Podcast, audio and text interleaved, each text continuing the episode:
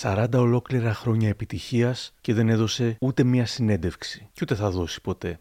Όχι μόνο δεν ξέρουμε το πραγματικό του όνομα, αλλά ούτε και τίποτα άλλο για τον άνθρωπο πίσω από τα πολύ αγαπημένα και ενίοτε αμφιλεγόμενα σκίτσα. Όλοι έχουν πολλές απορίες εδώ και τέσσερις δεκαετίες. Ήρθε η ώρα κάποιες από αυτές τις απορίες να λυθούν. Αυτή είναι η σκληρή αλήθεια για τον Αρκά. Είναι τα podcast της LiFO. Γεια χαρά. Είμαι ο Άρης Δημοκίδης και σας καλωσορίζω στα μικροπράγματα. Το podcast της LiFO που φιλοδοξεί κάθε εβδομάδα να έχει κάτι ενδιαφέρον. Αν θέλετε να μας ακούτε μπορείτε να μας ακολουθήσετε στο Spotify, τα Google ή τα Apple Podcasts.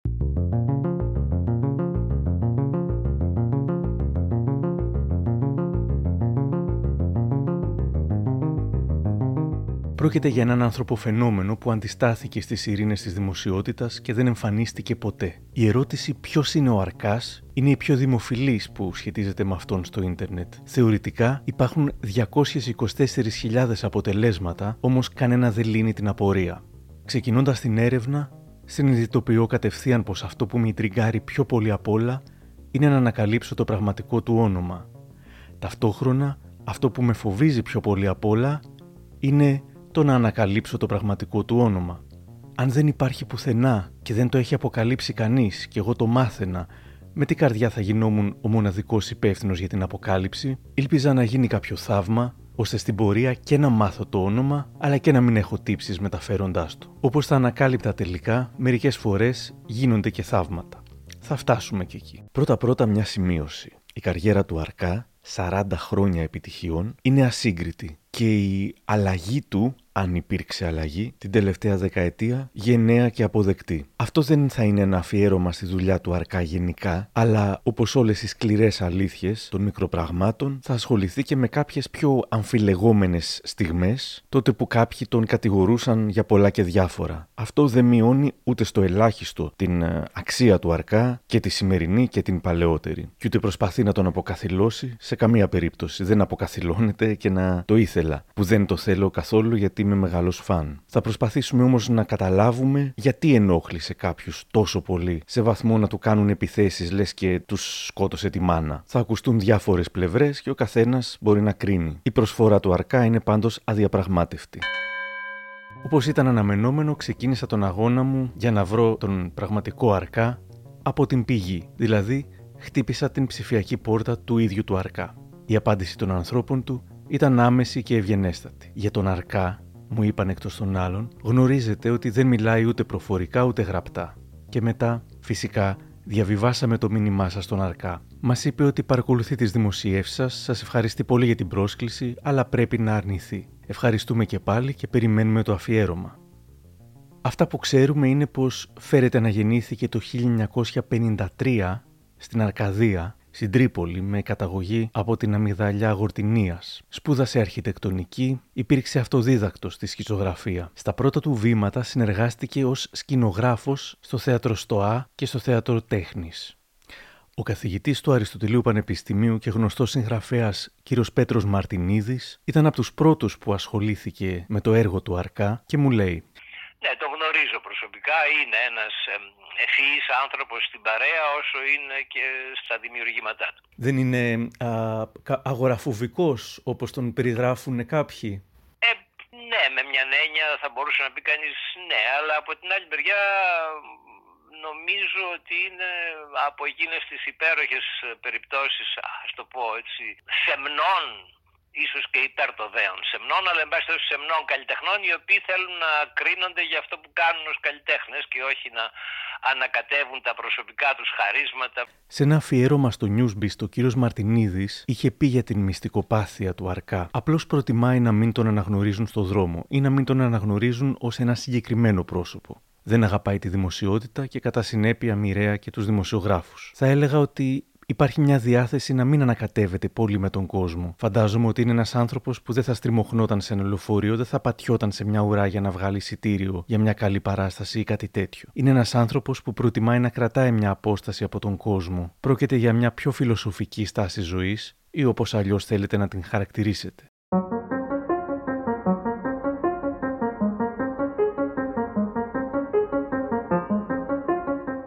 Αν έπρεπε να πω κάποιον Έλληνα κομίστα που μου γέννησε τα ίδια συναισθήματα όταν τον πρώτο διάβασα τα οποία μου είχε γεννήσει και ο Αρκάς, θα ήταν σίγουρα ο Αντώνης Βαβαγιάννης. Είναι ο δημιουργός των Κουραφέλκυθρων και μιλώντας μαζί του σήμερα, ανακάλυψα πως η σχέση του με τον Αρκά ξεκίνησε όταν μερικά χρόνια αφότου είχε ξεκινήσει τα Κουραφέλκυθρα και αποθαρρυμένος από την αρχική έλλειψη επιτυχίας τους, πήρε ανέλπιστο κουράγιο όταν έστειλε τη δουλειά του στον σκητσογράφο που θαύμαζε για δεκαετίες. Με είχε βοηθήσει πάρα πολύ στην αρχή, χωρίς να έχει καμία απολύτως υποχρέωση. Και αυτός είναι και ένας λόγος που μέσα μου τον έχω πολύ ψηλά, ρε παιδί μου, πέρα από την έμπνευση που μου έχει δώσει. Γιατί όσο και αν με έχει απογοητεύσει τα τελευταία χρόνια με πράγματα που έχει κάνει, δεν ε, ξέρεις, το έχω, το έχω σε τεράστια εκτίμηση. Και είχαμε μιλήσει τηλεφωνικά και ήταν απίστευτα υποστηρικτικός. Μου είπε ότι το διαβάζει, ότι το ξέρει, το άρεσε πάρα πολύ και ότι τα χρόνια που είχα κάνει μέχρι τότε δεν ήταν τίποτα για να γίνει ας πούμε γνωστό το κόμμα και ότι και ο ίδιος τα πρώτα χρόνια μέχρι να καταφέρει να εδραιωθεί, του πήρε πάρα πολύ καιρό, μου έδωσε μια πολύ μεγάλη στήριξη και μετά ακόμα πιο έμπρακτα, ε, όταν έφτιαξα, έφτασα πια τα 100 κουραφέλκυθρα, ε, μου έκανε ένα σκιτσάκι που ανέβηκε πρώτα στο ίντερνετ και μετά μπήκε και σε ένα τόμο ε, που φτιάξαμε. Από την προσωπική επαφή, όσο μπορείς να το πεις αυτό, γιατί όλα έγιναν είτε τηλεφωνικά είτε διαδικτυακά, την καλύτερη εντύπωση για αυτόν τον άνθρωπο. Ο Αντώνης Βαβαγιάννης βρήκε λοιπόν τον Αρκά συμπαθέστατο. Και αυτό πάνω κάτω μου είπαν και όλοι όσοι μου μίλησαν στην έρευνά μου και τον είχαν συναντήσει με τον έναν ή τον άλλο τρόπο. Πριν όμως γίνει φτασμένος, κάπως έπρεπε να ξεκινήσει. Και ξεκίνησε από το περιοδικό Βαβέλ.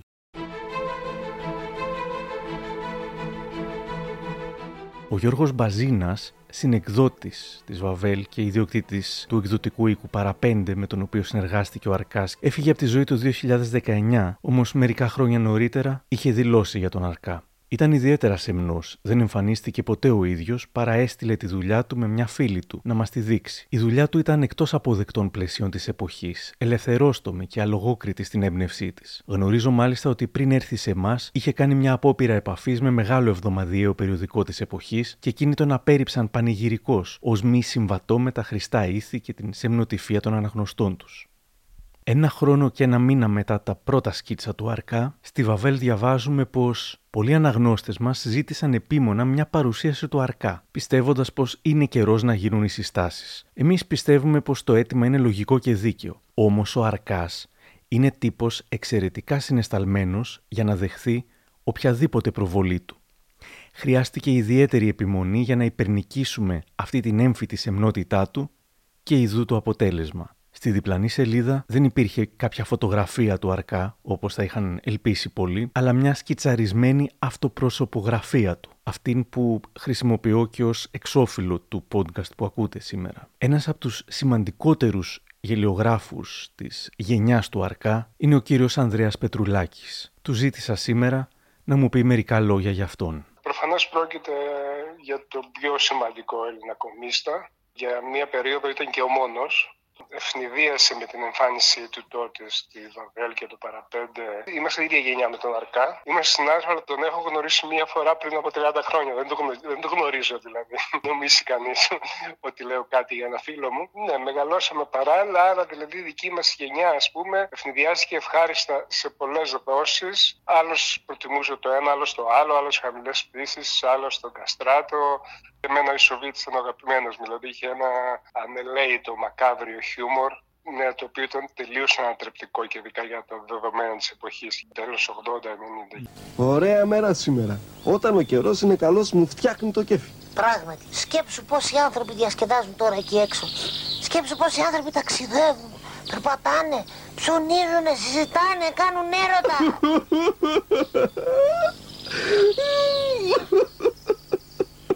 Κυκλοθυμικός τύπος. Εσύ Σοβίτη δεν έχεις ποτέ επισκεπτήριο; Όχι, δεν έχω φίλους. Δεν μ' αρέσει που το λέω, αλλά ο μόνος φίλος που είχα ποτέ είσαι εσύ. Και τι φίλος; Το μόνο που κάνεις είναι να με κοροϊδεύεις, να με αποκαρδιώνεις και να με εκμεταλλεύεσαι. Σε παρακαλώ, μην το συζητάς, γι' αυτό είναι οι φίλοι. Είναι με, σχολή με την έννοια του σύμπαντος. Δηλαδή είναι σχολή που δεν ε, ε, έχει προηγούμενο και ούτε επόμενο. Όποιος δηλαδή μιμηθεί τον Αρκά θα είναι ε, ε, ένας άθλιος αντιγραφέας. Δεν αντιγράφεται, δεν μπορεί να επηρεάσει άλλους. Ούτε ο ίδιος πάτησε στα χνάρια κάποιου προηγούμενου. Δηλαδή, εγώ μόνο στον post μπορώ να δω από τους παλιούς τέτοιο, ας πούμε, ατομικό σύμπαν. Και από τους νεότερους του Χατζόπουλος είναι. Δεν βρήκαν χνάρια. Στην ουσία τα χάραξαν μόνοι τους ακούστηκε ένα απόσπασμα από την καλή μεταφορά του Ισοβίτη στην τηλεόραση, στην ΕΡΤ, όπου την φωνή της μαριονέτας του Ισοβίτη έκανε ο Γιώργος Νινιός και του Μοντεχρίστου η Σοφία Βόσου. Οι φήμες για τον Αρκά πολλές. Κάποιοι τον θέλουν να είναι διάσημος πολιτικός, ψυχαναλυτής ή ακόμα και οδοντίατρος. Το 1980 στο Καλλιτεχνικό Πνευματικό Κέντρο Ωρα, πριν ξεκινήσει δηλαδή τη συνεργασία του με τη Βαβέλ, παρουσίασε μια έκθεση ζωγραφικής χρησιμοποιώντας το όνομα Αντώνης Ευδέμων. Με το ίδιο όνομα, Αντώνης Ευδέμων, υπέγραψε ένα από τα ελάχιστα δεν ξέρω άλλον από την αλήθεια, κείμενά του. Ήταν ένας συναρπαστικός διαπληκτισμός του σε στήλη της Βαβέλ με μια άλλη μεγάλη προσωπικότητα. Έμαθα την ύπαρξη αυτού του συσσαγωγικά διαπληκτισμού διαβάζοντας ένα άρθρο του Γιάννη Παπαδόπουλου στο The Books Journal. Ο Αρκάς ως Αντώνης Ευδέμων, αλφα μάλλον Ευδέμων, είχε αντιδράσει σε όσα είχε γράψει σε ένα κείμενό του ο Γιάννης Τσαρούχης για τα κόμιξ του πρωτοεμφανιζόμενου τότε Δημήτρη Παπαϊωάννου στη Βαβέλ. Το κείμενο του Γιάννη Τσαρούχη ήταν αρκετά απορριπτικό ως προς την τέχνη των κόμιξ και ο Αρκάς έσωσε την τιμή και των κόμιξ αλλά και των δημιουργών.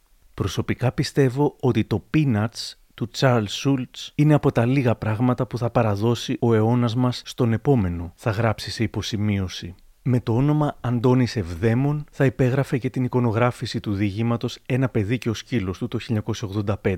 Αν και το Ευδέμον, διαβάζω σε άρθρο της Δανάης Καριδάκη στο Press Project, είναι επίσης μάλλον ψευδόνυμο, το όνομα Αντώνης πιθανολογείται ως πραγματικό, σύμφωνα με τον Σάκη Μπουλά, ο οποίος αποκάλυψε σε τηλεοπτική συνέντευξή του στα τέλη των 90s ότι γνωρίζει τον Αρκά. Ερωτηθείς τότε για ποια πράγματα είναι περήφανος, είπε μεταξύ των άλλων. Ένα από αυτά είναι και το ότι γνωρίζω τον Αρκά. Και μάλιστα ο Αντώνης είχε κάνει και ένα σκίτσο προσωπικά για μένα πάνω σε χαρτοπετσέτα στην ταβέρνα που ήμασταν. Στη Βικιπέδια διαβάζουμε. Το πραγματικό ονοματεπώνυμο του εν λόγω συγγραφέα μας είναι άγνωστο, καθώς ο ίδιος δεν το έχει αποκαλύψει, ενώ τα ονόματα Αντώνης Ευδέμων και Γεράσιμος Σπανοδημήτρης που έχει χρησιμοποιήσει σε έργα του θεωρούνται ως ψευδόνυμα. Επίσης έχει προταθεί το όνομα Άρης Καστρινός από όπου υποτιθέμενα προέρχεται και το Αρ Κας. Θα επανέλθουμε στο Άρης Καστρινός.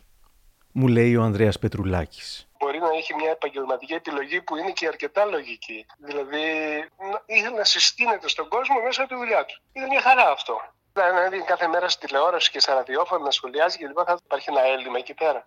Ξεκινώντας με τον Κόκορα, συνέχισε με τα show business, ξυπνάς μέσα μου το ζώο, μετά την καταστροφή, στο περιοδικό τέταρτο του Χατζηδάκη, φάε το κερασάκι, ο Παντελής και το λιοντάρι, ατέριαστοι έρωτες, ο Ισοβίτης, είχε γίνει ήδη αρκετά διάσημος και πολύ αγαπητός μέχρι τα τέλη της δεκαετίας του 80, όμως το 1991 συνέβη κάτι που εκτόξευσε τη δημοφιλία του.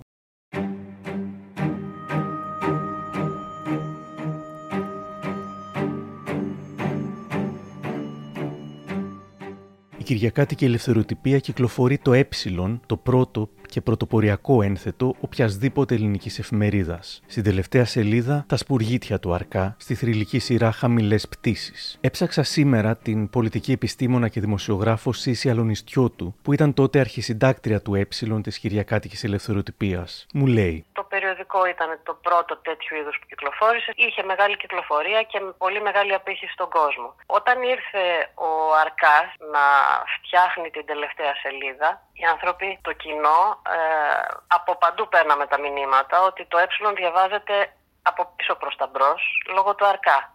Δηλαδή όλοι διάβαζαν, από την, ε, ξεκινούσαν από την τελευταία σελίδα ε, του αρκά. Ένας άνθρωπος σεμνός, χαμηλών τόνων, ο ίδιος ως άνθρωπος, ενώ κανονικά πολλοί άνθρωποι οι οποίοι είναι είτε σκητσογράφοι, είτε γράφουν ε, κομμωδίες, είτε αυτό υποτίθεται ότι είναι ε, άνθρωποι που δεν έχουν χιούμορ στην προσωπική του ζωή. Ο Αρκάς έχει χιούμορ και στην προσωπική του ζωή. Αν και αντιμετώπιζε τα πράγματα πάρα πολύ σοβαρά. Συμπαθέστατος, απόμακρος για τον πολύ κόσμο. Είχε λίγους φίλους, σταθερούς φίλους, παιδικούς φίλους και νομίζω πως δεν έχει φύγει από αυτό το κλίμα. Αν κρίνω από το γεγονός ότι δεν έχει δώσει ακόμα συνέντευξη ας πούμε πουθενά, δεν μιλάει δημόσια πουθενά. Νομίζω πως είναι αυτός ο ίδιος ε, γλυκός, σταθερός χαρακτήρας που δεν έχει υποκύψει ούτε στη μαγεία των social media, ούτε της δημοσιότητας, και έχει μια ζωή με επίκεντρο τα παιδιά του. Τώρα και τη δουλειά του. Στο Open Science Wiki διαβάζω πως η πλειοψηφία των ατόμων που προσπαθούν να μάθουν ποιος πραγματικά είναι υποστηρίζουν ότι ονομάζεται Άρης Καστρινός, από όπου και το ψευδόνυμο Αρκάς. Φήμες θέλουν τον Άρη Καστρινό να είναι γιατρός. Άλλες φήμες υποστηρίζουν ότι δεν είναι καν άντρας και χρησιμοποιεί ένα αντρικό ψευδόνυμο προκειμένου να διασφαλίσει την ανωνυμία του, της και την ιδιωτικότητά της. Το 1995 ξεκινάει τη σειρά Καστράτο στο περιοδικό Μετρό. Ο δημοσιογράφος, μουσικός και συγγραφέας Πάνος Πιλάτος τον γνώρισε όταν ήταν αρχισυντάκτης στο Μετρό το 2001. Θα έγραφε στη σελίδα του Άκρα Magazine στο Facebook. Θυμάμαι μια μέρα που έσκασε μύτη με ένα γαλάζιο απλό πόλο μπλουζάκι και ένα τζιν παντελόνι, μέτριο ανάστημα, καθημερινή φάτσα, όχι πάνω από 50. Του έσφιξα το χέρι με χαρά γιατί τον θαύμαζα. Είχε έρθει να επαναδιαπραγματευτεί το συμβόλαιό του με το περιοδικό. Ήμουν εκείνος που παραλάμβανα από τον courier της εταιρείας μας κάθε μήνα τα πρωτότυπα σχέδια του Αρκά για τον Καστράτο, τα διάβαζα πρώτος, τα έδινα για σκανάρισμα και φρόντιζα να του επιστραφούν πάντα στον ίδιο τριμμένο φάκελο ταχυδρομείου, ήταν μια από τις κεντρικότητέ του. Για την ιστορία, για εκείνο το δισέλιδο έπαιρνε πάνω από ένα εκατομμύριο δραχμές το μήνα. Ταυτόχρονα δημοσίευε κάθε Κυριακή και στο Ε, όπου πληρωνόταν ανάλογα.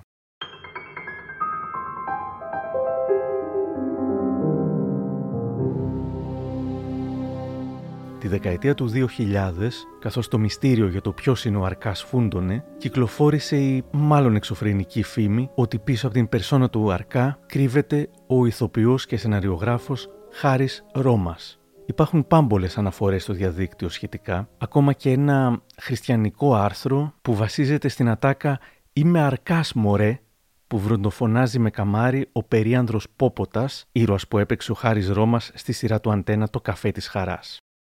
Πάντως, όταν ο Αρκάς έγινε mainstream, αρκετοί παλιοί φανατικοί θαυμαστές του άρχισαν ήδη από τη δεκαετία του 2000 να ξενερώνουν με το έργο του. Σε βίντεο του με τίτλο Λίγα λόγια Αρκάς, ο κωμικός Στέλιος Ανατολίτης, αφού εκθίασε τα έργα του Αρκά μέχρι μια περίοδο, εκτός των άλλων γιατί τσάκιζαν κόκαλα με χιούμορ και έσφαζαν με το βαμβάκι χωρίς να μπορεί κανείς να προσβληθεί, τουλάχιστον δικαιολογημένα, λέει. Μετά άρχισε η εποχή, η εποχή της βλακείας όπως την αποκαλώ εγώ που ο Αρκάς απλά κατάλαβε ότι μπορεί να κάνει απλά λογοπαίγνια και να σταματήσει αυτό το, τη δημιουργία χαρακτήρων οι οποίοι πάνε κάπου αλλά δεν αλλάζουν γιατί μιλάμε για πολύ καλογραμμένη κομμωδία μέχρι σε ένα σημείο και μπορεί απλά να κάνει χαζά λογοπαίγνια και να υπονοεί πράγματα και μετά πέρασε στην ψηφιακή εποχή όπου ζωγραφίζει πλέον στο κομπιούτερ με αποτέλεσμα να... στο κομπιούτερ.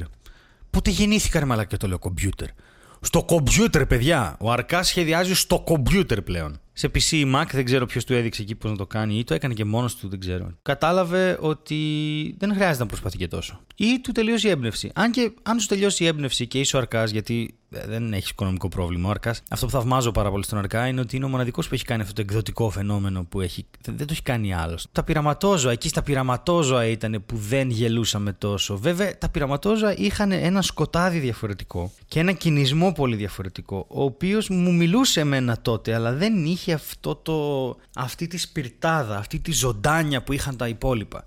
Το οποίο είναι λογικό, ένας καλλιτέχνης δεν μπορεί να παράγει συνέχεια κάτι καλό, κάτι τέλειο, αλλά αυτό που μπορεί να κάνει ένας καλλιτέχνης είναι διάλειμμα. Δεν ξέρω πώς ζει ο Αρκάς και αν θέλει να αγοράζει κότερα, δικαίωμά του. Αλλά θέλω να πω ότι μπορούσε να κάνει ένα διάλειμμα, να τα μαζέψει, να βγάλει τα project του, να πάει διακοπές, δουλεύει ασταμάτητα. Και με τον ψηφιακό κόσμο μια φορά τη μέρα φτιάχνει κάτι. Το μυαλό κολλάει, παιδιά. Πίστεψε ότι αυτό που κρατάει ψηλά τον εαυτό του είναι το δεικτικό του ύφος. Όχι, ήταν οι χαρακτήρες του οποίους τέριαζε το δεικτικό ύφος. Μετά το 2015 τίποτα δεν θα ήταν το ίδιο. Θα έχανε θαυμαστές, θα άκουγε τα σχολιανά του, θα ταυτιζόταν από κάποιους με πολιτικό χώρο. Και το χειρότερο, θα γινόταν στόχος επιθέσεων και φημών που ομοιές τους δεν είχε ζήσει Έλληνας κομίστας.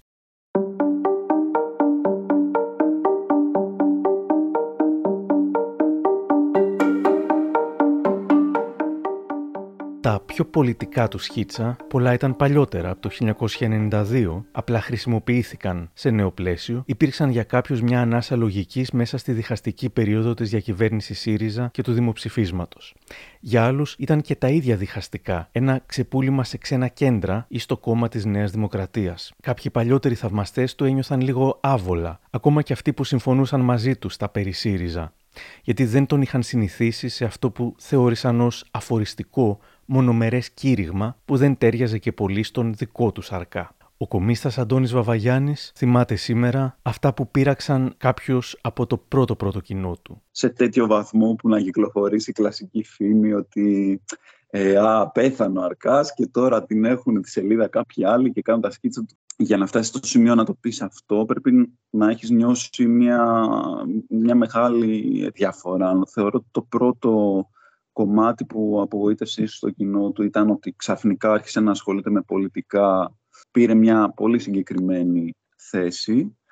Η κριτική που έγινε πολύ σωστά έγινε, από την άποψη ότι εσύ λες γι' αυτό και γιατί δεν έλεγες τόσα χρόνια ας πούμε, που, για το πώς στάσαμε ε, στο μνημόνιο και τα χώνεις τώρα στο Τζίπρα που καλά τα χώνεις αλλά γιατί τόσο, τόσο καιρό δεν έλεγες τίποτα και μετά από αυτό πάλι δεν λες τίποτα. Απ' την άλλη, ένας ε, καλλιτέχνης, η απάντηση πάντα στην ερώτηση γιατί έκανες αυτό και γιατί δεν έκανες το άλλο, θεωρώ ότι η σωστή απάντηση είναι γιατί έτσι γούσταρα. Δηλαδή, αυτό ένιωσε ότι τον πειράζει, αυτό σχολίασε, κρίθηκε γι' αυτό.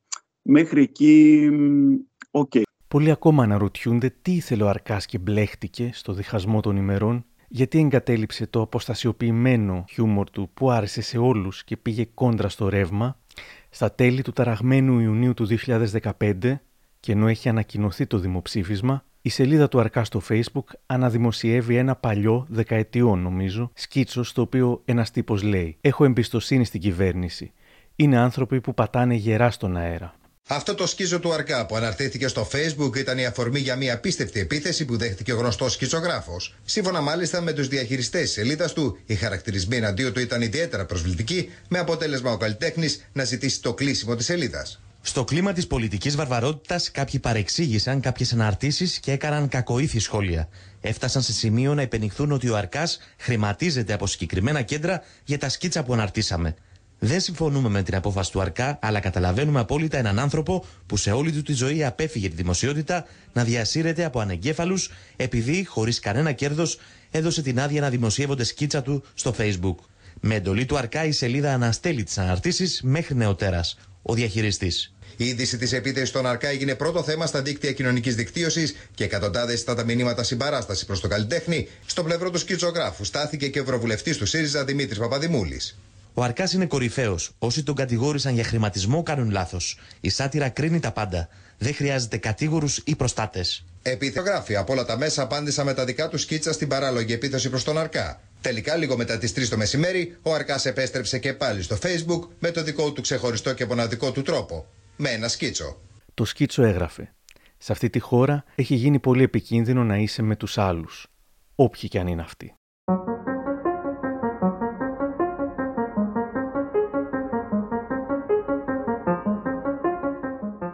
Η ξαφνική, δυσανάλογη ίσως κατακραυγή εναντίον του Αρκά πρέπει να τον σόκαρε. Δεν είχε την εμπειρία της μαζικής κριτικής από τα κοινωνικά δίκτυα, αφού δεν υπήρχαν στο μεγαλύτερο μέρος της καριέρας του. Θα ξεκινούσε μια άτυπη διαμάχη μεταξύ Αρκά και πολλών πρώην αναγνωστών του, που τον θεωρούσαν έναν αριστερό που πρόδωσε τα ιδανικά του. Ήταν όμως έτσι. Κάπως είχε συνδεθεί ότι ότι απευθύνεται σε ένα κοινό που είναι πιο κοντά σε μένα, ας πούμε, σε ένα κοινό λίγο πιο προοδευτικό. Ίσως και εν μέρει αριστερό, παρόλο που δεν ξέρω ποτέ αν ο ίδιος είχε την τάση ή μια απεύθυνση προς αυτό το κοινό ή αν απλά τα μέσα τα οποία τον ανέδειξαν στην αρχή, όπως η Βαβέλη, το Ε μετά, είχαν μια τέτοια τάση και γι' αυτό το κοινό του ήταν τέτοιο. Και μετά κάπως απογοητεύτηκαν όταν είδαν μια πιο συντηρητική στροφή ε, στην καριέρα του κάποιοι θα σου πούνε ότι δεν υπήρξε ποτέ συντηρητική στροφή, ότι απλά το κοινό του το απέδωσε στοιχεία που ήθελε να δεις σε αυτόν και αυτό που άλλαξε στην ουσία είναι η εποχή και το μέσο το οποίο έβγαινε. Εγώ νομίζω ότι υπάρχει και μια μικρή διαφορά ύφους. Νομίζω ότι είτε έτσι είτε αλλιώς βρέθηκε να, να τον παρακολουθεί ένα πιο συντηρητικό κοινό και θεωρώ ότι κάπως, και αυτό με πείραξε, κάπως ρε παιδί μου το,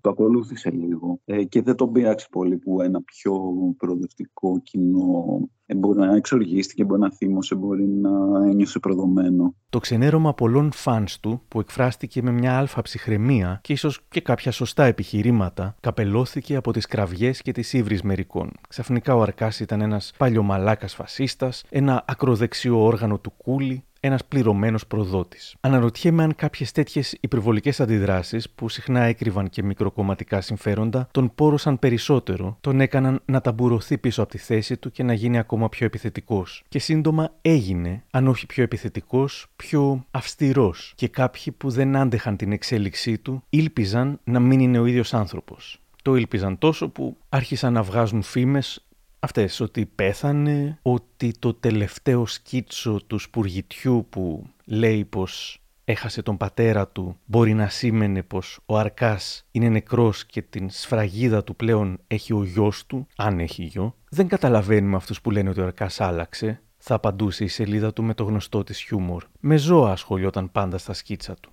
Στο Twitter γράφτηκαν και υποτιθέμενες λεπτομέρειες. Ο Αρκάς των τελευταίων 5-6 ετών είναι κάποιος ηλιάδης που με κάποιο τρόπο πήρε στα χέρια του το brand name Αρκάς, το χρησιμοποιεί για πολιτικούς σκοπούς και έχει στενές σχέσεις με τον Βορύδη. Καμία απόδειξη γι' αυτό. Ούτε και για αυτό που διαβάζω στο Twitter. Ο Άρης Καστρινός πέθανε πριν από μερικά χρόνια. Ω απόδειξη, μάλιστα, ο χρήστης δίνει ένα link σε ένα blog που δεν υπάρχει πια, έχει σβηστεί. Ψάχνω σαν hacker και βρίσκω τι έγραφε και δεν έγραφε κάτι για οποιονδήποτε θάνατο οποιοδήποτε Άρη Καστρινού.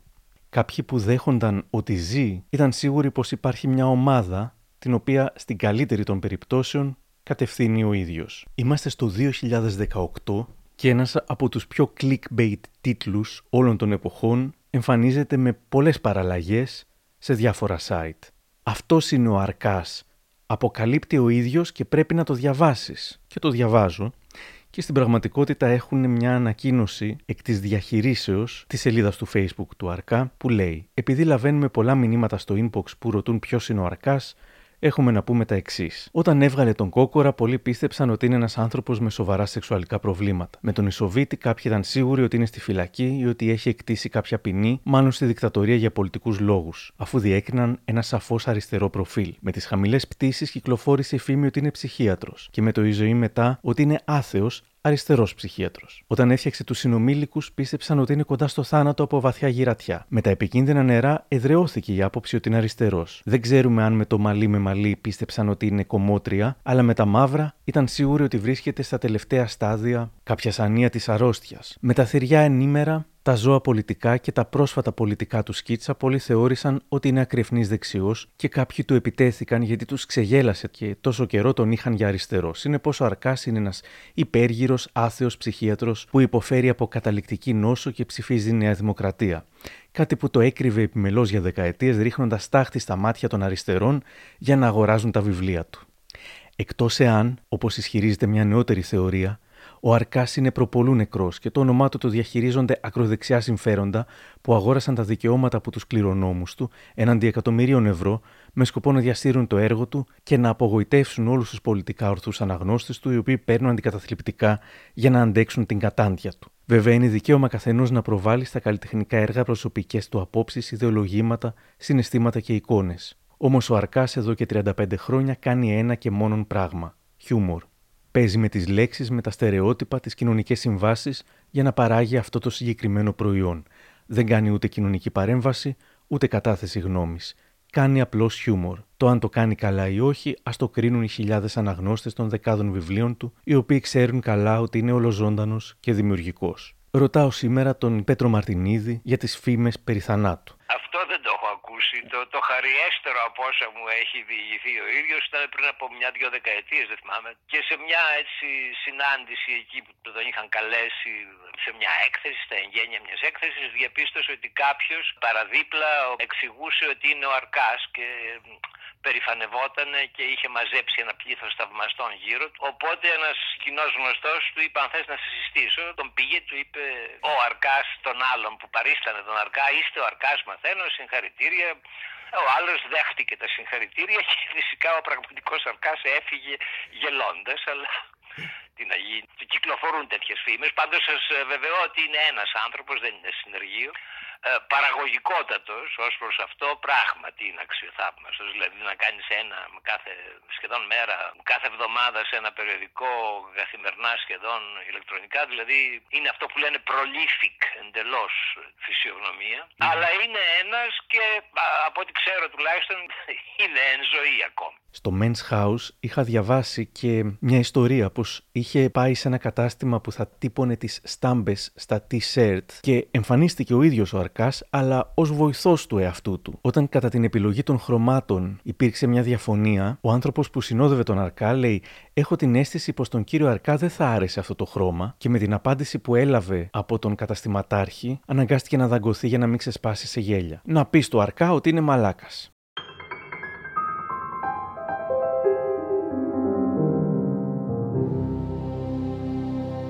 Εδώ ο Ανδρέας Πετρουλάκης μου απαντά για τις φήμες περί θανάτου και για την υποτιθέμενη καπήλευση του λογοτύπου του Αρκά. Καλά, είναι βλαγίες τώρα. Τα είναι νομοσιολογίες, να πούμε, είναι, είναι τσεκασμένα πράγματα.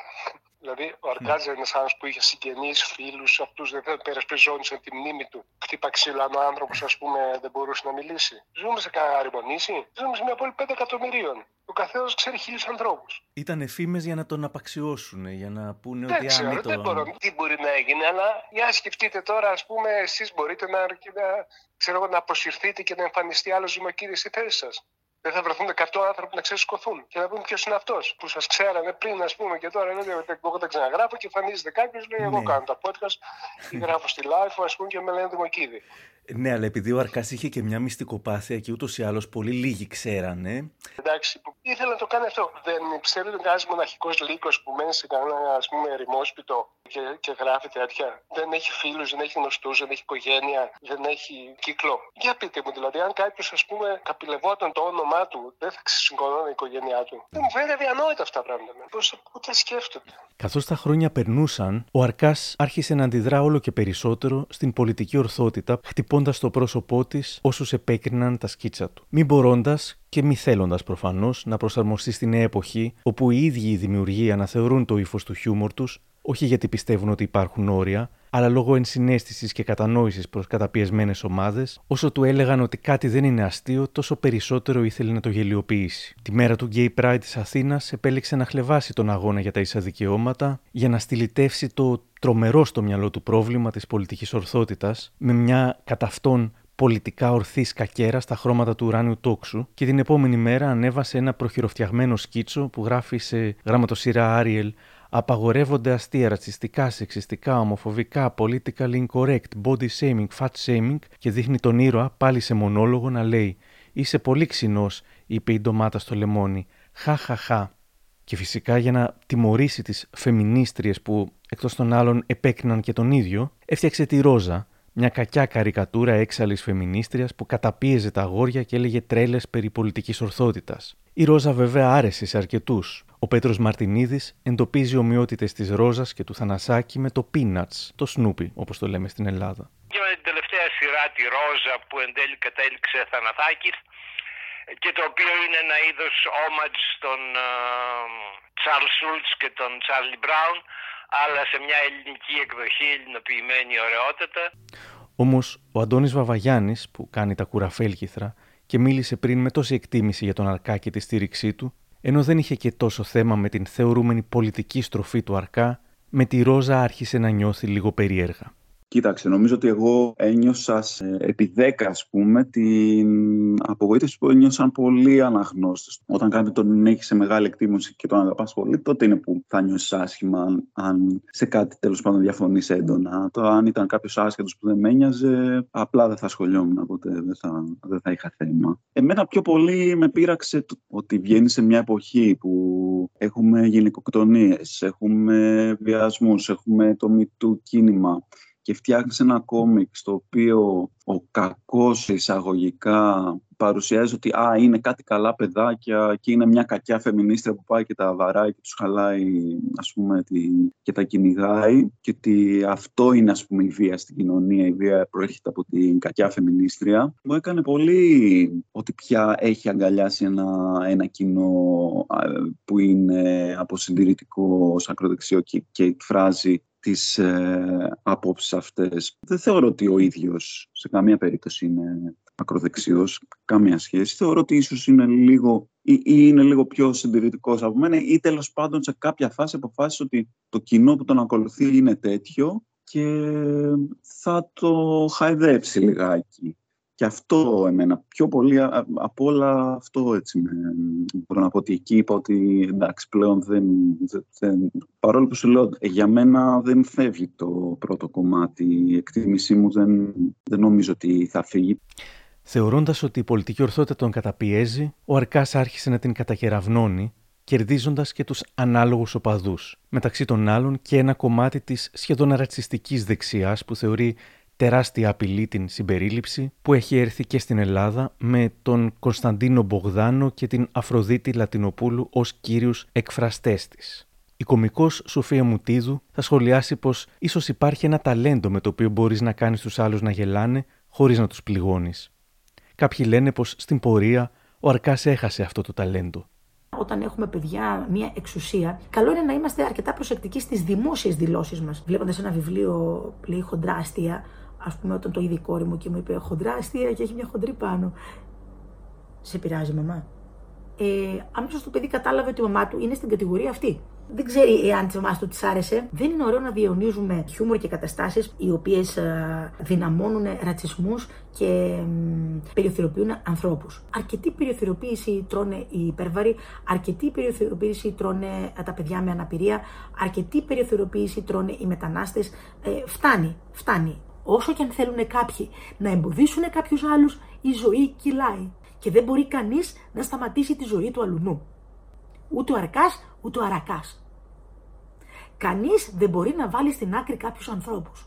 Ούτε ο παπάς που αρνήθηκε να μεταλάβει τα παιδιά, ούτε ο Αρκάς που βγάζει ένα βιβλίο που λέγεται Χοντρά αστεία και έχει μια χοντρή γυναίκα στο εξώφυλλο. Γιατί κύριε Αρκά, μια γυναίκα μπορεί να είναι χοντρή γιατί περνάει πολλά ζόρια στη ζωή της. Αν ποτέ η πένα σας μπόρεσε να σκεφτεί κάτι τέτοιο και να υμνήσει μια γυναίκα με κιλά. Και μέσα από τον ύμνο να γελάσουμε. Να γελάσουμε μέσα από αυτά που τραβάει και να πούμε ναι, και εγώ τα τραβάω όλα αυτά. Βλέποντας τα σχόλια από κάτω, από το σκίτσο αυτό του αρκά, βλέποντας τα σχόλια που λένε ναι με τις βούζες που τρώνε και έρχονται, ναι με τα ζώα, ναι να σε καλά πέστα, ναι δώσε πόνο, καταλαβαίνουμε ότι ε, κύριε Αρκά είστε μεγάλος influencer. Διαμορφώνετε άποψη και θα έπρεπε ίσως να έχετε λίγο περισσότερο, ε, λίγη περισσότερη αίσθηση της ευθύνης σας. Εγώ θυμάμαι τον Αρκά, έγραφε η Δανάη Καριδάκη, να κάνει αστεία που δεν ήταν ούτε ρατσιστικά, ούτε σεξιστικά, ούτε χονδροφοβικά, αλλά αντίθετα να ηρωνεύεται αυτές τις μορφές εξουσιαστικής διάκρισης. Και εμείς να γελάμε με γέλια γάργαρα και ανακουφιστικά. Και συνεχίζει η Καριδάκη. Ασκούσε κριτική στα κακό κείμενα μέσα από διαλόγους παλιά, βάζοντας τον έναν ήρωα στη θέση εξουσίας και τον άλλον σε μια θέση εγρήγορση και εν δυνάμει επαναστατικής κριτικής. Τα τελευταία όμως χρόνια παρατηρούμε μια στροφή. Οι ήρωές του, στη συντριπτική πλειοψηφία τους, είναι πια ανώνυμοι, χωρίς μια ιστορία να τους προσδιορίζει, ένα ρόλο να επιτελούν ή ένα χαρακτήρα να τους φωτίζει. Βγαίνουν σε ένα καρέ μονάχα και μας λένε με πολλές για τα δεδομένα του πρώιμου αρκά λέξη την άποψή τους. Με ελάχιστες φωτεινές εξαιρέσεις, ο διάλογος έγινε πια μονόλογος, κήρυγμα, φωνή προφήτη, δόγμα άκρητο και διαμφισβήτητο. Ο αρκάς έγινε δηλαδή ο Λαζόπουλος της άλλης πλευράς. Προφήτη, τι έπαθες! Έριξα μια ματιά στο μέλλον. Από το βίντεο προφήτης της Orky Creative. Η κατάσταση θα πάει από το κακό στο χειρότερο. Δηλαδή δεν υπάρχει ελπίδα. Μετά από χρόνια μπορεί να επιστρέψει στο κακό. Συνεχώς κινδυνολογείς προφήτη. Ναι. Εμείς όμως θέλουμε να νιώσουμε λίγη ασφάλεια για το μέλλον. Ναι. Και τι να κάνω, να σας διορίσω; Και ο Αντώνης Γαζάκης γράφοντας το Μαρτζινάλια μια εξαιρετικά θετική κριτική του βιβλίου του Πέτρου Μαρτινίδη «Πώς πάνε στον παράδεισο του Αρκά» μιλά για μια ανισότιμη πλέον διαδική σχέση Προφήτης πίμνιο, τηλεπαρουσιαστής κοινό, στην οποία αντί για σάτυρα έχουμε όλο και πιο πολύ κούνημα του δαχτύλου προς το ίδιο το αναγνωστικό κοινό, προς την κοινωνία, τις προοδευτικές ιδέες και τους φορείς τους. Μιλά πια στο κοινό του από καθέδρας, που στην εποχή του Μητού τον ενοχλούν οι δίθεν έξαλε φεμινίστριες. Βέβαια, αν κάποιοι τον είχαν για ακροδεξιό, οι ίδιοι ακροδεξιοί δεν μπορούμε να πούμε ότι τον πολύ ήθελαν. Αυτός ο Αρακάς, ο γελίος, έσυρε τόσα πρόβατα να ψηφίσουν τον νόθο γιο του Τέρι Χρυσού, διαβάζουμε στο μακελιό. Σάτυρα για προβατάκια. Μπε. Ακόμα κι αν στην πορεία ξενέρωσε ένα κομμάτι του πρώτου πρώτου και φανατικού κοινού του, ο Αρκάς συνεχίζει να έχει τεράστιο κοινό και παραμένει περιζήτητος από άλλα πλέον μέσα. Τώρα είναι στο βήμα.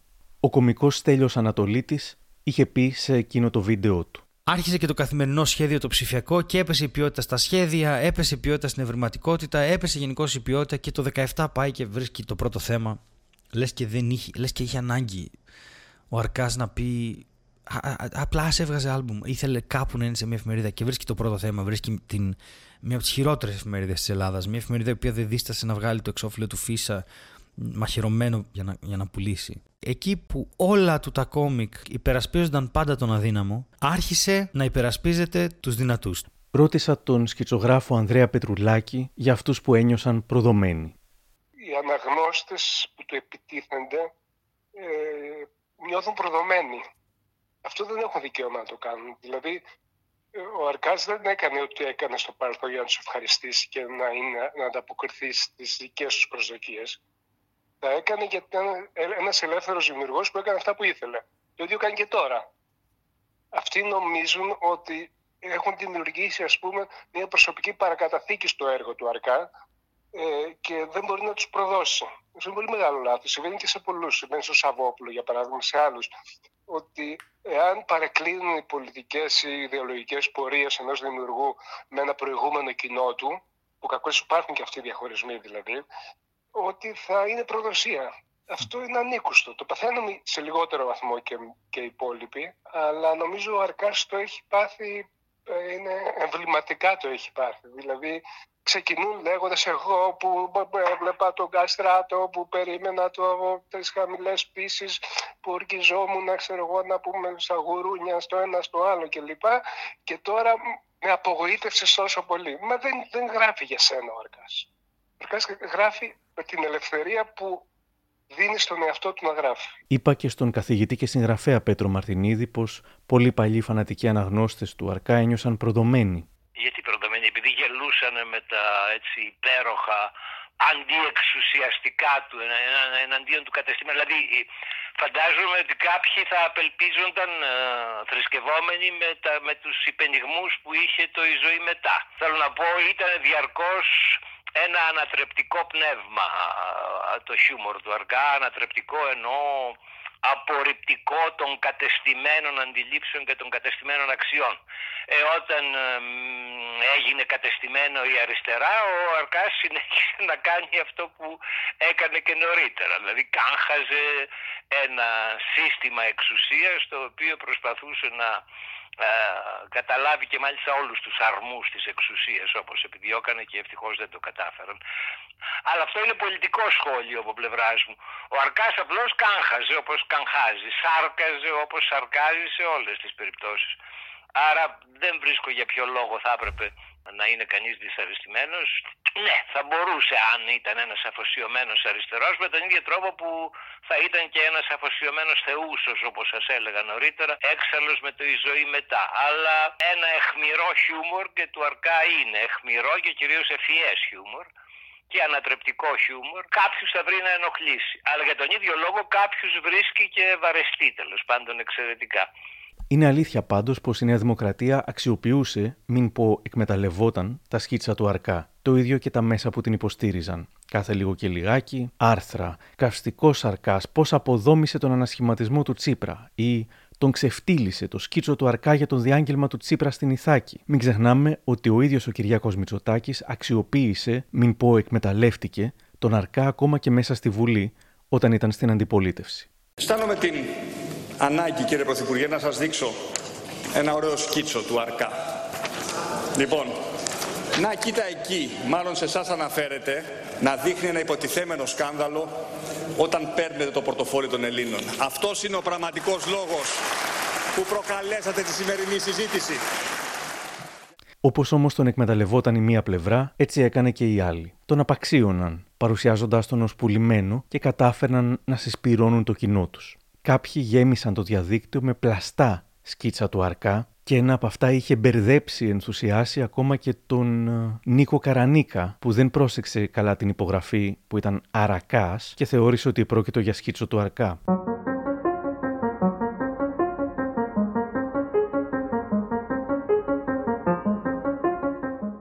Λίγο πριν τις εκλογές του 2019, ο Αρκάς ανέβασε κάποια σκίτσα με πολιτικό περιεχόμενο και έπειτα το μήνυμα. Τα σκίτσα αυτά δεν έχουν πολιτικό πρόσημο γιατί η αντίθεσή του με την απερχόμενη κυβέρνηση ήταν αισθητικής, ηθικής και εν τέλει πολιτισμικής φύσεως. Δεν υπήρχαν περιθώρια πολιτικής κριτικής. Είμαστε βέβαιοι πως αν η επόμενη κυβέρνηση επιδείξει αντίστοιχο τικοδιοκτισμό και κοινική εξαπάτηση των πάντων με μοναδικό σκοπό την παραμονή στην εξουσία, ο Αρκάς θα είναι το ίδιο και περισσότερο αμήλικτος μαζί της. Τα παρόμοια σκίτσα που ανεβαίνουν στα χρόνια της κυβέρνησης της Νέας Δημοκρατίας ήταν όμως ελάχιστα συγκριτικά.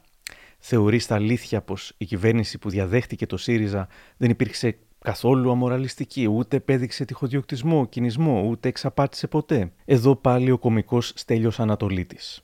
Δεν κάνεις τίποτα αυτά και μη μας δουλεύεις κιόλας. Γιατί αν θες να ξέρεις, το χιούμορ σου ήταν έξυπνο και αυτοί που το διαβάζουν είναι έξυπνοι. Μη μας υποτιμάς. Μη μας υποτιμάς. Έκανες το πρώτο λάθος να πιστέψεις ότι αυτό που θέλει το κοινό σου είναι λογοπαίγνια φτηνά. Γιατί έκανες και πολύ καλά λογοπαίγνια. Έκανες το δεύτερο λάθος να πιστέψεις ότι το κοινός σου δεν θέλει χαρακτήρες, θέλει μόνο ατάκες. Οπότε όσο σε φερλιάστηκες εσύ, τόσο το εξυπνότερο κοινό σου σε εγκατέλειψε γιατί βαρέθηκε, γιατί ήσουν αμονόχνοτος, γιατί ήσουν αβαρετός, γιατί δεν κατάφερες μέσα σε όλο το ταλέντο να καταλάβεις ποιο είναι το ταλέντο σου. Οπότε αρκά και σε όλους τους υπόλοιπους, μην φοβάστε να αποκαθιλώσετε τα είδωλά σας χεστήκαμε κιόλας.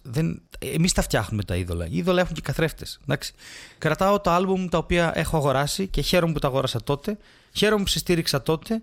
Δεν χαίρομαι καθόλου που πήρες τη στήριξή μου και την μετέτρεψες σε κάτι φτηνό. Αυτό. Εντάξει, δεν σκάσουμε κιόλας.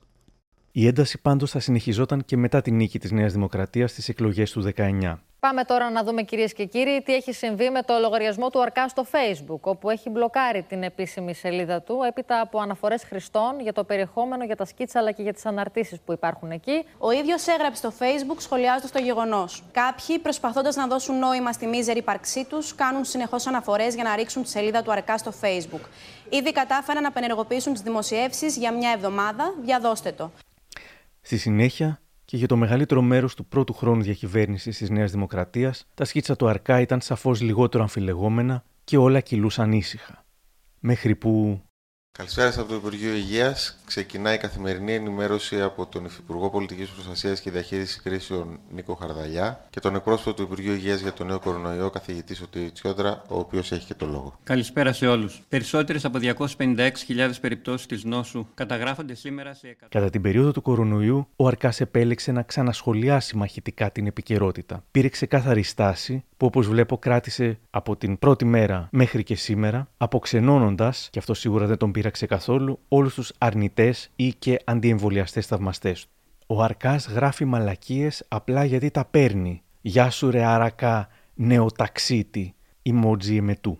Η κριτική τους στους αντιεμβολιαστές θεωρήθηκε από κάποιους στήριξη στην κυβέρνηση και αναρωτήθηκαν αν τα ίδια θα έλεγε εφόσον στην κυβέρνηση επί κορονοϊού ήταν ο ΣΥΡΙΖΑ. Όμως βρήκα πως από το 2019, δηλαδή ένα χρόνο πριν τον κορονοϊό, σατήριζε καυστικά τους αντιεμβολιαστές. Και ποια ήταν η αντιεμβολιάστρια που είχε αρνηθεί να κάνει το εμβόλιο ανεμοβλογιάς και κόλλησε; Φυσικά η Ρόζα, η οποία είχε φορτωθεί όλα τα αρνητικά του πλανήτη. Την περίοδο που ο τραγουδιστής Γρηγόρης Πετράκος ήταν εκπρόσωπος τύπου νομίζω του κόμματος του Γιώργου Τράγκα, ο οποίος ανεμβολίαστος θα πέθαινε μερικούς μήνες αργότερα λόγω κορονοϊού, έγινε έξαλλος με τον Αρκά.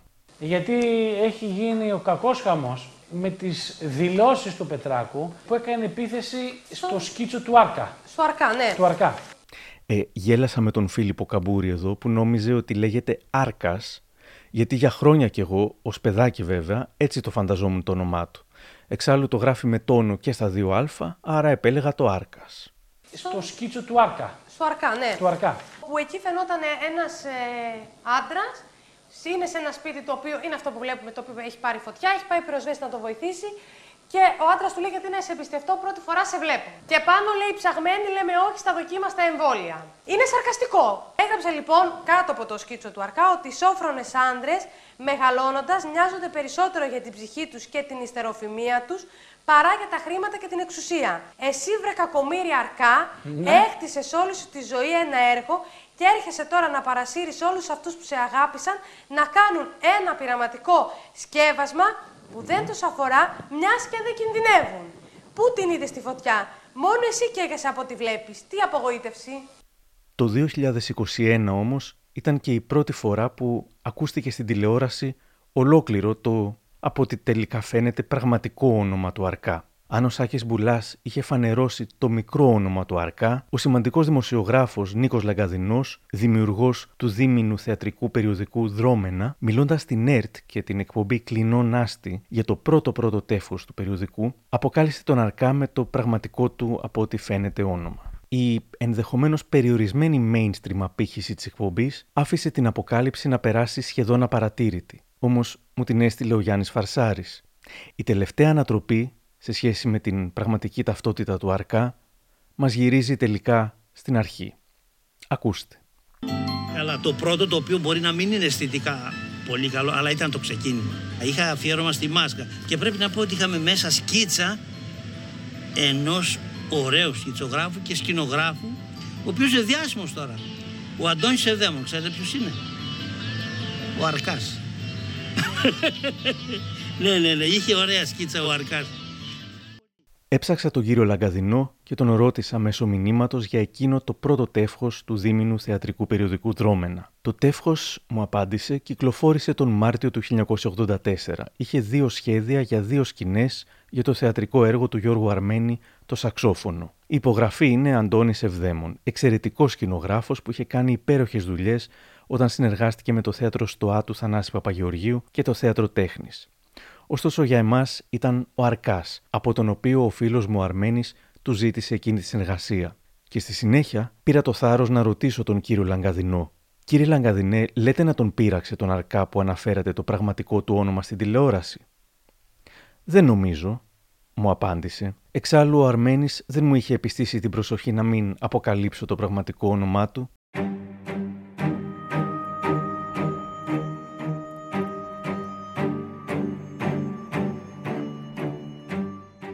και τα τελευταία κομμάτια του παζλ μπήκαν στη θέση τους μετά τη δήλωση του κυρίου Λαγκαδινού στην ΕΡΤ. Ένα σωρό σκόρπια στοιχεία φωτίστηκαν αλλιώς, και όσο έψαχνα, τόσες περισσότερες ενδείξεις έβρισκα για αυτό το όνομα. Είναι αρκετές οι αναφορές στα αρχεία, όπως του Ελιά, για τα σκηνικά που έκανε, τότε που δεν έκρυβε την ταυτότητά του. Υπάρχουν και κάποιες φωτογραφίες του από τότε. Αλλά και στο Facebook, όπως βρήκα, φέρεται να επιβεβαιώθηκε το όνομα ως εξής. Διαβάζω από το Libertine. Φαίνεται τελικά ότι το όνομα Αντώνης Ευδαίμων δεν είναι ψευδόνυμο. Πιο συγκεκριμένα, η εταιρεία που έχει πλέον τα δικαιώματα όλων των δραστηριοτήτων του Αρκά και ιδρύθηκε το 2018, η Little Sparrow ή Αναστασία Βούλγαρη και Σία Όμικρον Ε, έχει δύο ομόρυθμα μέλη, την κυρία Βούλγαρη και τον Αντώνη Ευδαίμων. Και στα επίσημα μητρώα δεν μπαίνει κανείς με ψευδόνυμο, ούτε ο Αρκάς. Οι δραστηριότητε της εταιρείας, συνεχίζει το Libertine, έγιναν ευρύτερα γνωστές όταν ξεπήδησε στο Facebook η σελίδα Αρακάς που σατυρίζει τον Αρκά. Η αντίδραση της εταιρείας αυτής ήταν άμεση καθώς έκανε στο Facebook αναφορά για πνευματικά δικαιώματα. Ο διαχειριστής του Αρακά ενημερώθηκε σχετικά από το Facebook, καθώς στην αιτιολογία για την αφαίρεση των σκίτσων αναφερόταν ξεκάθαρα η ονομασία της εταιρείας που είχε τα πνευματικά δικαιώματα. Πρέπει να πω πως ανακουφίστηκα. Είχα μαρτυρίες που δεν μπορούσα να χρησιμοποιήσω, αλλά έβρισκα απρέπεια να αποκάλυπτα εγώ μόνος μου ένα όνομα που δεν είχε ακουστεί από κανέναν άλλον. Και όπως ανακάλυψα, δεν είχε ακουστεί μόνο από έναν ή δύο ή τρεις.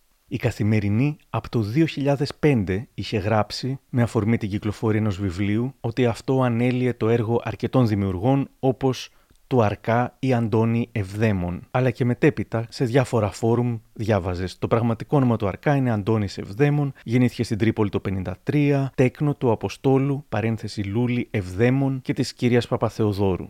Θυμήθηκα και την απάντηση στον Τσαρούχη, όπου είχε υπογράψει ως Ευδαίμον. σω δεν θέλησε να κρυφτεί πίσω από το βολικό ψευδόνυμο του Αρκά, αλλά να μιλήσει ως ίσως προς ίσο, ως επώνυμος με επώνυμο. Από εκείνο το σημείο πάντως άρχισα να βλέπω παντού κείμενα ή εναρτήσεις, τις οποίες άλλοι αποκάλυπταν το όνομα. Α πούμε, ο Μάνος Στεφανίδης ανέβασε στο Facebook του έναν πίνακα και έγραφε έργο έκπληξη που ανακάλυψα στη συλλογή του φίλου μου Θοδωρία Δαμόπουλου πριν δύο χρόνια. Πρόκειται για πίνακα του Αντώνη Ευδαίμονα, του μελαγχολικού από το σωτήριο έτος 1978. Εδώ δηλαδή και 42 χρόνια, όταν ο Αντώνης Ευδαίμων και μετέπειτα Αρκάς ακόμη ξεκινούσε.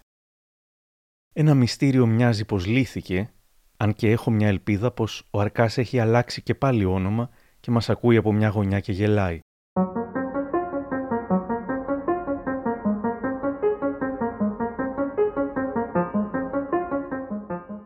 Ο Αρκάς συνεχίζει απτόητος να κάνει ό,τι θέλει, να αξιοποιεί την αναγνωσιμότητά του και την επιτυχία των σκίτσων του με διάφορους τρόπους. Το Αρκάς Shop είναι γεμάτο με προϊόντα, με σκίτσα αρκά πάνω σε ό,τι μπορεί να φανταστεί κανείς. Οι συχνές διαφημίσεις των προϊόντων στο facebook του Αρκά έχουν ενοχλήσει κάποιους από τους πάνω από ένα εκατομμύριο ακολούθους του. Σε πρόσφατη ανάρτηση βλέπουμε τον Θανασάκη να δείχνει δύο μαύρες τσάντες που έχουν σκίτσα και να λέει και, και σχολικές τσάντες. Ηλεκτρονική παραγγελία στο Αρκά Shop. Κάποιος σχολιάζει. Καλά, είναι σοβαρές τσάντες αυτές. Τσάντα του 7 ευρώ βάζετε ένα αυτοκόλλητο και τους πουλάτε 30 ευρώ. Αυτό δεν λέγεται μεράκι αλλά αρπαχτή.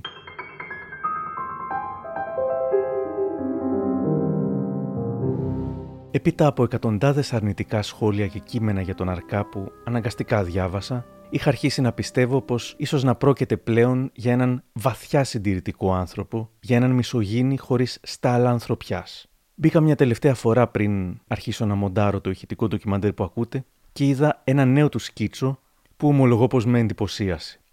Με αφορμή τον γενναίο αγώνα των γυναικών του Ιράν ενάντια στους καταπιεστές τους, ο Αρκάς ζωγράφησε την περίφημη σημαία από κομμένα μαλλιά που έγινε σύμβολο αντίστασης των γυναικών και τα μαλλιά αυτά πέφτουν πάνω σε ένα τοίχο και τον γκρεμίζουν.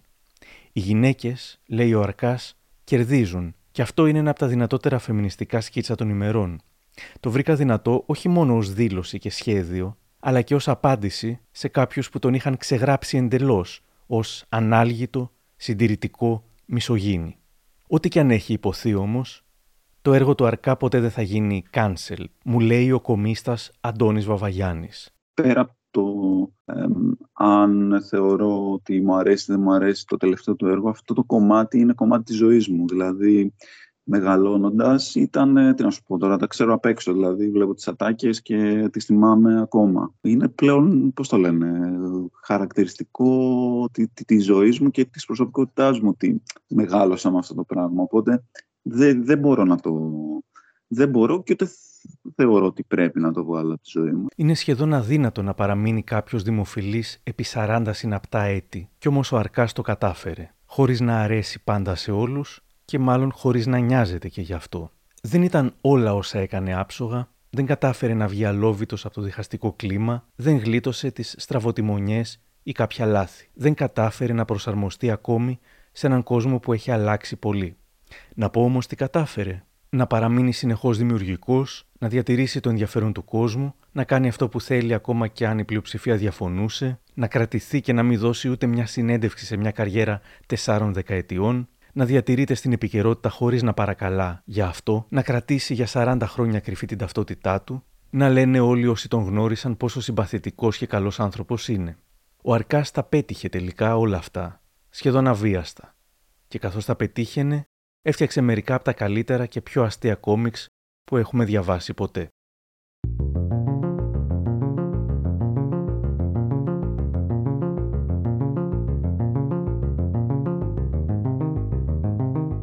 Κάπου εδώ τελειώσαμε. Αν θέλετε να μας ακούτε, ακολουθήστε μας στο Spotify, τα Google ή τα Apple Podcasts. Για χαρά!